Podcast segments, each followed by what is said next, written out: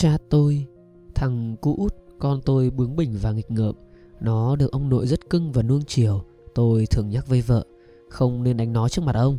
Một hôm ông tâm sự với vợ chồng tôi, mấy con phải đánh cho nó sợ, kẻo sau này nó hư đấy. Chiều hôm sau, nó lại nghịch, vợ tôi quất cho nó một trận.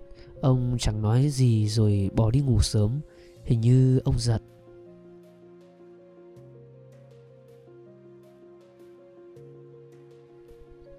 Một thời. Bước vào năm thứ nhất, Lũ con trai thi nhau xếp hàng làm đuôi của chị. Chị cười bảo, Một lũ điên. Bước sang năm thứ hai, Một nửa trong số đó ước ao sách cặp cho chị. Ngó lơ, Chị mím chi cọp. Bước sang năm thứ ba, Chỉ còn duy nhất một người. Chị chê hắn cù lần. Năm cuối cùng, Kẻ cù lần ấy cũng đã trở thành một cái đuôi Của một sinh viên năm thứ nhất. Không có ai theo đuổi. Chị lại ước mình là sinh viên năm thứ nhất. Hương vị quê hương.